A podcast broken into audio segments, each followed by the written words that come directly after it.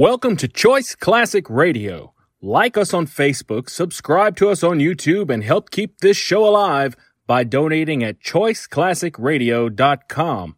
For more of your favorite old time radio shows, join us on our companion podcast, Choice Classic Radio Detectives, where we bring to you tales from the greatest detective shows the golden age of radio had to offer.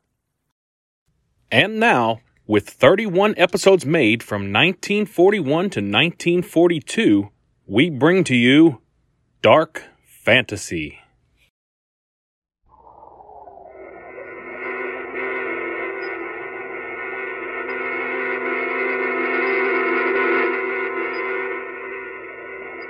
Dark fantasy.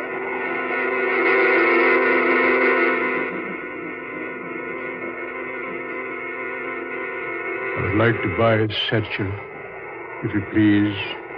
There, that one in the corner will do.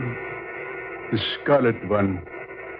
You see, scarlet is my favorite color because it reminds me so very much of blood.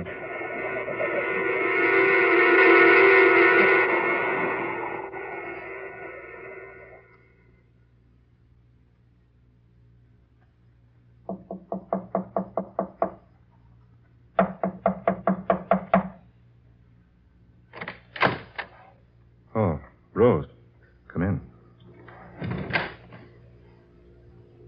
Well, You know what I came about, Sam? sit down. Do you have a smoke? Yes, of course. Do you think Mr. Craig knows what we're doing? I believe he suspects. What are your plans? Tonight, Peter Craig will sign over the last of the estate to me. And when do I get the money you promised me?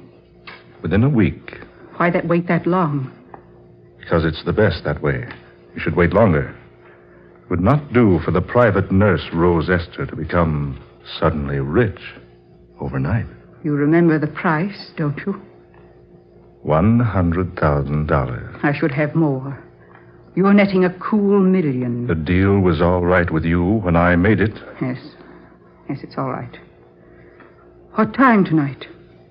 About 11, when he's good and sleepy, so he'll take the powder without suspecting. You said he already suspects. Not everything. He doesn't know we give him dope to make his mind go blank. We can be pretty sure of that. Or that he signs those legal papers while under the influence of the drug. He couldn't possibly know that.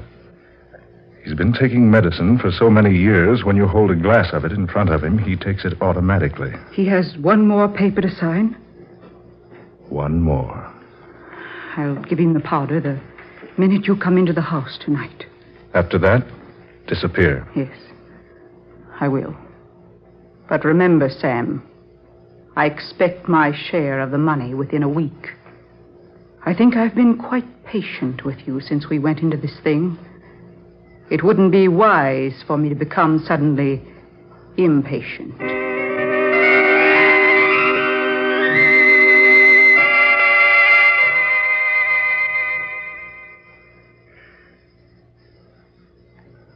Right, Mr. Vernon. Sit down, sit down. Thank you, Mr. Craig. Nurse, hand me my glasses on that table over there. I can't see a thing without my glasses. Your medicine, Mr. Craig. Eh? Medicine. Oh. Oh, all right. Thank you, nurse. now, you get my glasses. Mm, Here they are. Do you wish warm milk before going to bed tonight? Warm milk? No, no, not on your life. And don't you go locking my laboratory tonight. I'm going to tinker around in there a bit as soon as Mr. Willard leaves. Yes, sir. Just ring if you need anything, Mr. Craig. You look well, sir. I never felt better in my life. Now, what's on your mind at this hour of the night? Well, Mr. Craig, I have been handling your legal affairs for quite some time now. Yeah, yes, yes, you, yes, you have. Uh, seven years, I believe. Just so. This afternoon, I stumbled upon something that absolutely astounded me. And what was that? I happened upon the deed to your estate. I noticed it had never been turned over to you in a legal manner. well, it's a small technicality, but I thought I should advise you about it. Have you done anything about it? Why, yes, yes, I have. That's why I came out tonight. I have the papers with me. Put everything in perfect order. I say, Mr. Craig, something wrong? No, No, I. I'm just uh, sleepy. I, I better sign the paper now. Yes, sir. I think you'd better.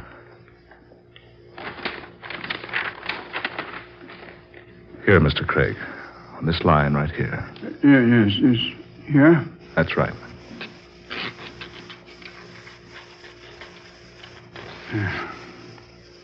That's all, Mr. Craig.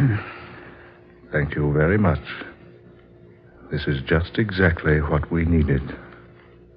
Just exactly.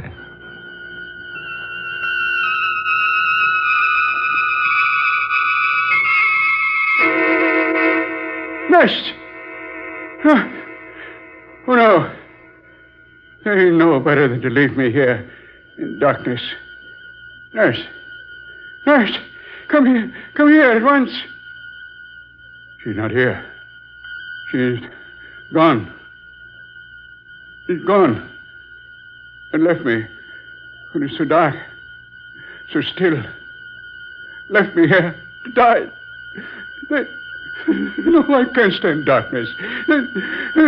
No, I, I can be left alone. And I, I know my, I know my heart.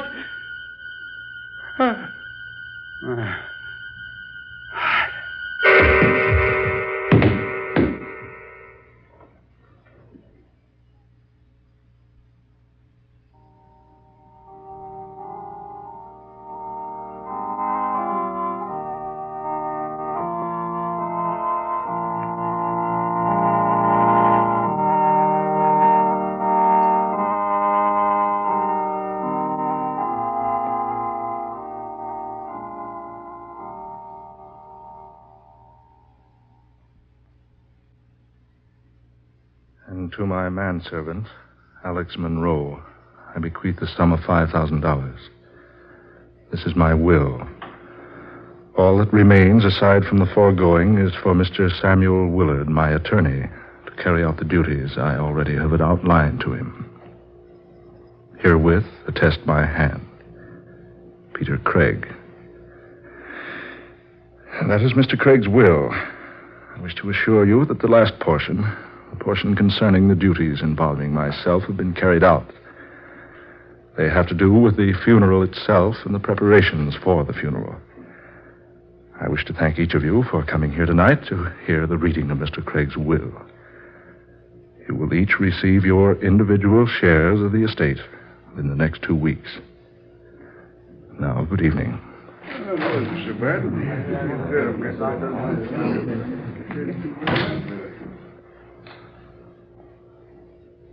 Well, Rose, They took it quite well.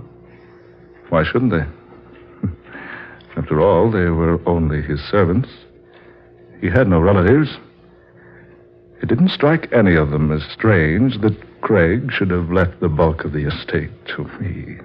You played your cards very well, didn't you? Uh, I think so. The smartest thing was giving the servants a share. Yes. Now I I suppose I'll receive my share. Uh, of course. Within a week. Good. Would you mind answering a question for me? I know. What is it? Those instructions about the funeral. I saw nothing unusual about them. There wasn't anything unusual. But just what were the secret instructions Mr. Craig left for you in a sealed envelope marked to be read immediately following my passing? Oh, that. He just stated he wished to be buried in the family vault. But there was something strange at that. Yes.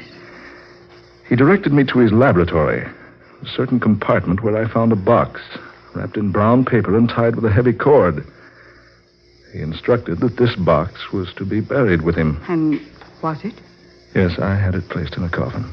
Do you know what was in the box? Yes.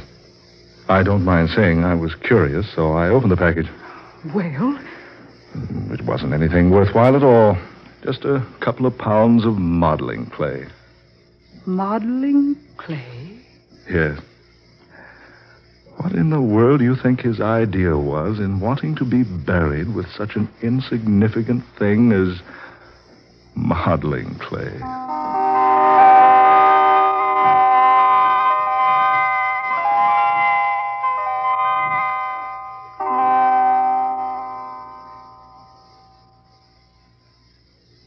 Way, please, Professor White. Uh, thanks, Mr. Willard.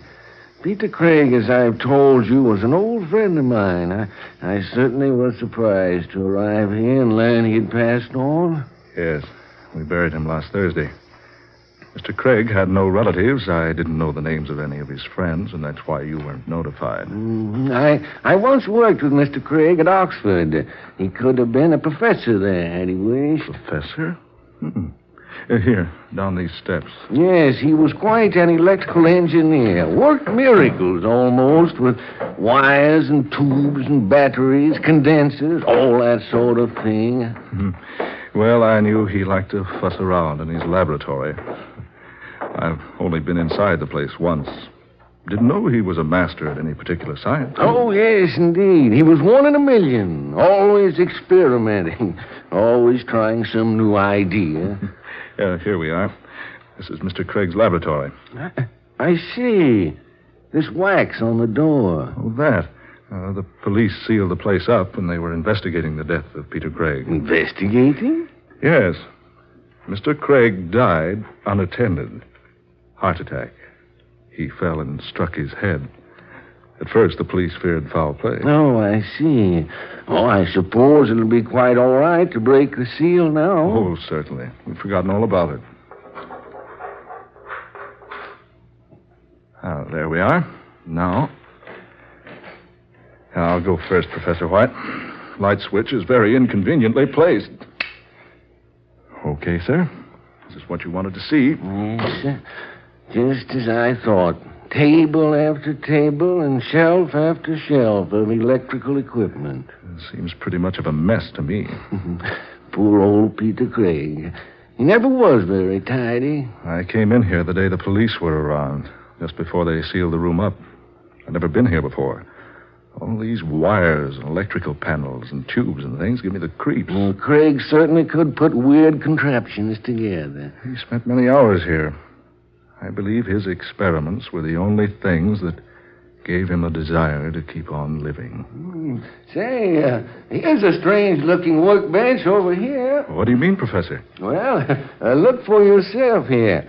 See, the tabletop is littered with short links of almost invisible copper wires and with little bits of fresh putty. Putty? No, it's not putty. It's it's modeling clay. You. Yes. You're right. Yes, and here's a cardboard box of the stuff. That box, the brown paper, this heavy cord. Yeah, why, it appears that there was a great deal more of the clay in this box. You can see that a good portion of it has been torn away from the original mass. It's the same box. The very same one I put into the casket. What? What could Peter Craig have been doing with modeling clay and thin copper wires? Mr. Willard, Yes? Is that the only entrance to this laboratory, the uh, the one the police sealed? Well, yes, it is.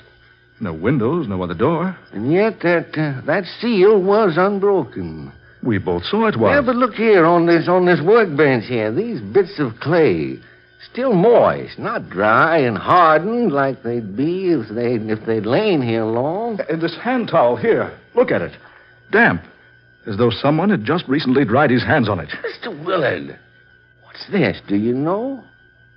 A locket on a golden chain. Where did you find it? Oh, here on the floor near the wall over there. His picture is a child inside. You know what's in the locket without opening it? Yes. It was Peter Craig's request that he be buried with this locket in his hands.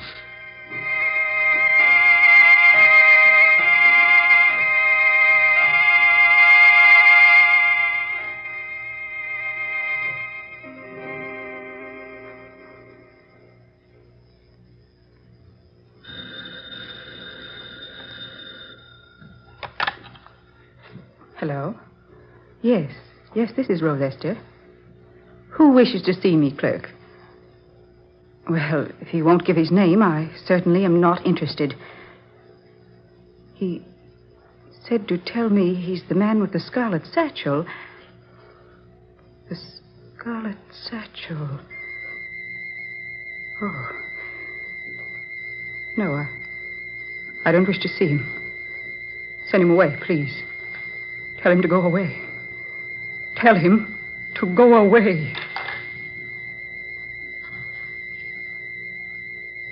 Peter Craig. Good evening, my dear.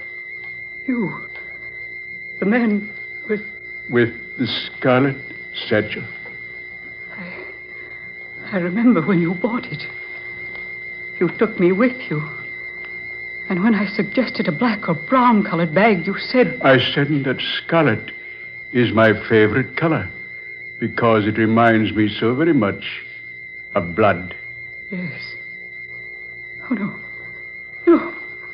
Oh, this isn't true. It can't be true. Peter Craig is dead. Yes, my dear. So he is. But you were Peter Craig. I was Peter Craig. Once upon a time. Now, I am merely an old man with a scarlet satchel. What is in that satchel? I am just returning a gift, my dear. a gift? Oh, it was a most excellent jest, I know, but hardly becoming of so charming a person as yourself. What do you mean? Do you remember the modeling clay? Hmm. I see you do remember. It was it was merely a joke. We sent it to you only in fun. We? Mr. Willard and I. Oh, yes. Mr. Willard. well, I never did tell you how much I appreciated receiving a child's plaything from two such thoughtful people. But now I've come to return the gift. Go away. You you're some impostor, pretending to be Peter Craig. The real Peter Craig is dead and buried. I am going, my dear. But I leave the gift with you. You'll find it there in the satchel. You'll find its contents most interesting, I'm sure. And now, good night, my dear, and goodbye. He's gone. It, it isn't true. Peter Craig is dead. So I saw him buried. Oh, this is just a horrible dream. Yes, I, I'll wake up any minute now and. Uh, that satchel. Scarlet. More scarlet now than it ever was. There on the floor, where he left it. Opening. Yes. Opening. And yet, there are no hands to do it. Something inside. Something is opening that satchel from the inside. What? What in the name of heaven is that thing? Oh, no. No, Stop. Stop, I tell you. Keep away. Keep away from me. No.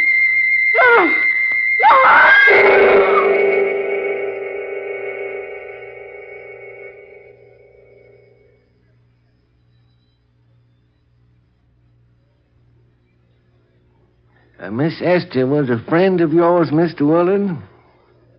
Yes, she was. Hmm. And that newspaper certainly gives a startling account of her death. Yes. Rose Esther was heard by neighboring tenants screaming hysterically. When investigators broke their way through her locked door, they found the nurse sprawled upon the floor of her living room. Both the girl's hands were clasped tightly to her face. Her eyes were staring blankly, wide with terror. Her last gasping words were Scarlet Satchel. The terror stricken girl undoubtedly died from fright. Scarlet Satchel.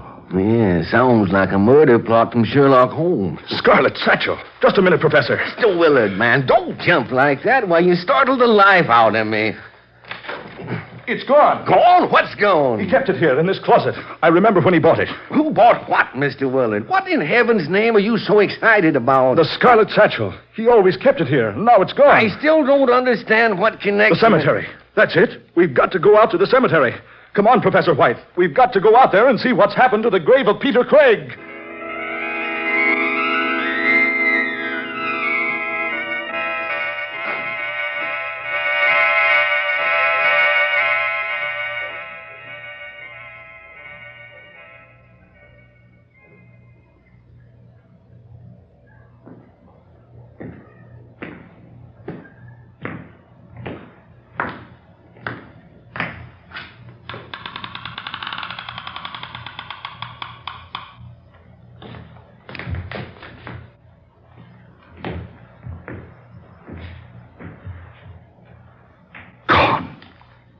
Body's gone. Peter Craig's vault has been opened. Opened as though someone inside had pushed up the coffin lid to escape. That lid was heavy. Peter. Peter Craig. It was so difficult for an old man to push up so much weight. Peter, what on earth is, is, is the explanation of this? They told me you were dead and buried, man. Then, for once, my good friend, they told the truth. Yes. Yes, he is dead. I saw him just after they found him. He'd been dead for hours. His heart had stopped. Rigor mortis had set in. Yes, I was a perfect corpse. Peter. He was taken to the funeral parlor, embalmed. He lay in his coffin a day and a night before we buried him. Mr. Willard, there's some explanation. I saw them close the coffin on him. Saw them bring it out here. Watched them put it into the vault and seal the door. And Rose Esther witnessed the same thing. That's why I startled her so. You killed her. You killed Rose Esther. No, not I. She was killed by the thing in the scarlet satchel. The Scarlet Satchel. Professor White, look, he's carrying it now. There is one plan in the entire scheme of things mortal man does not know that those who are murdered never rest easily within their graves until they have wrought a full and perfect vengeance. Murdered. They left me alone, alone in the darkness and stillness of a night to die. They knew that my heart couldn't stand the shock. It was as much murder as if they'd stopped my heart with a dagger thrust. No, no, no, I had nothing to do with that. You and your friend Miss Esther once thought it very hilarious when you sent me a child's plaything to the mails. At the time, I was not amused, Mr. Willard. Now I am. The clay modeling set. Exactly. Peter. Peter, man, what are you doing? The Scarlet Satchel. He's opening it. I'm taking out my little pygmy friend. Peter, that thing looks alive. No, no, no, it can't be. It's nothing but a little figure modeled in clay. Just a little clay doll. It can't be human. Then watch it come to life. Peter. Good heavens. It's moving, walking like a man. You see, I have put the modeling clay to good use. I have created with it your damnation. No, no. Keep it away from me. Don't let it come any closer. Keep it away, I say. Don't let it touch me. Stop it. Keep that deadly thing away from me. Don't let it touch me. I can't stand it. Get going. Dark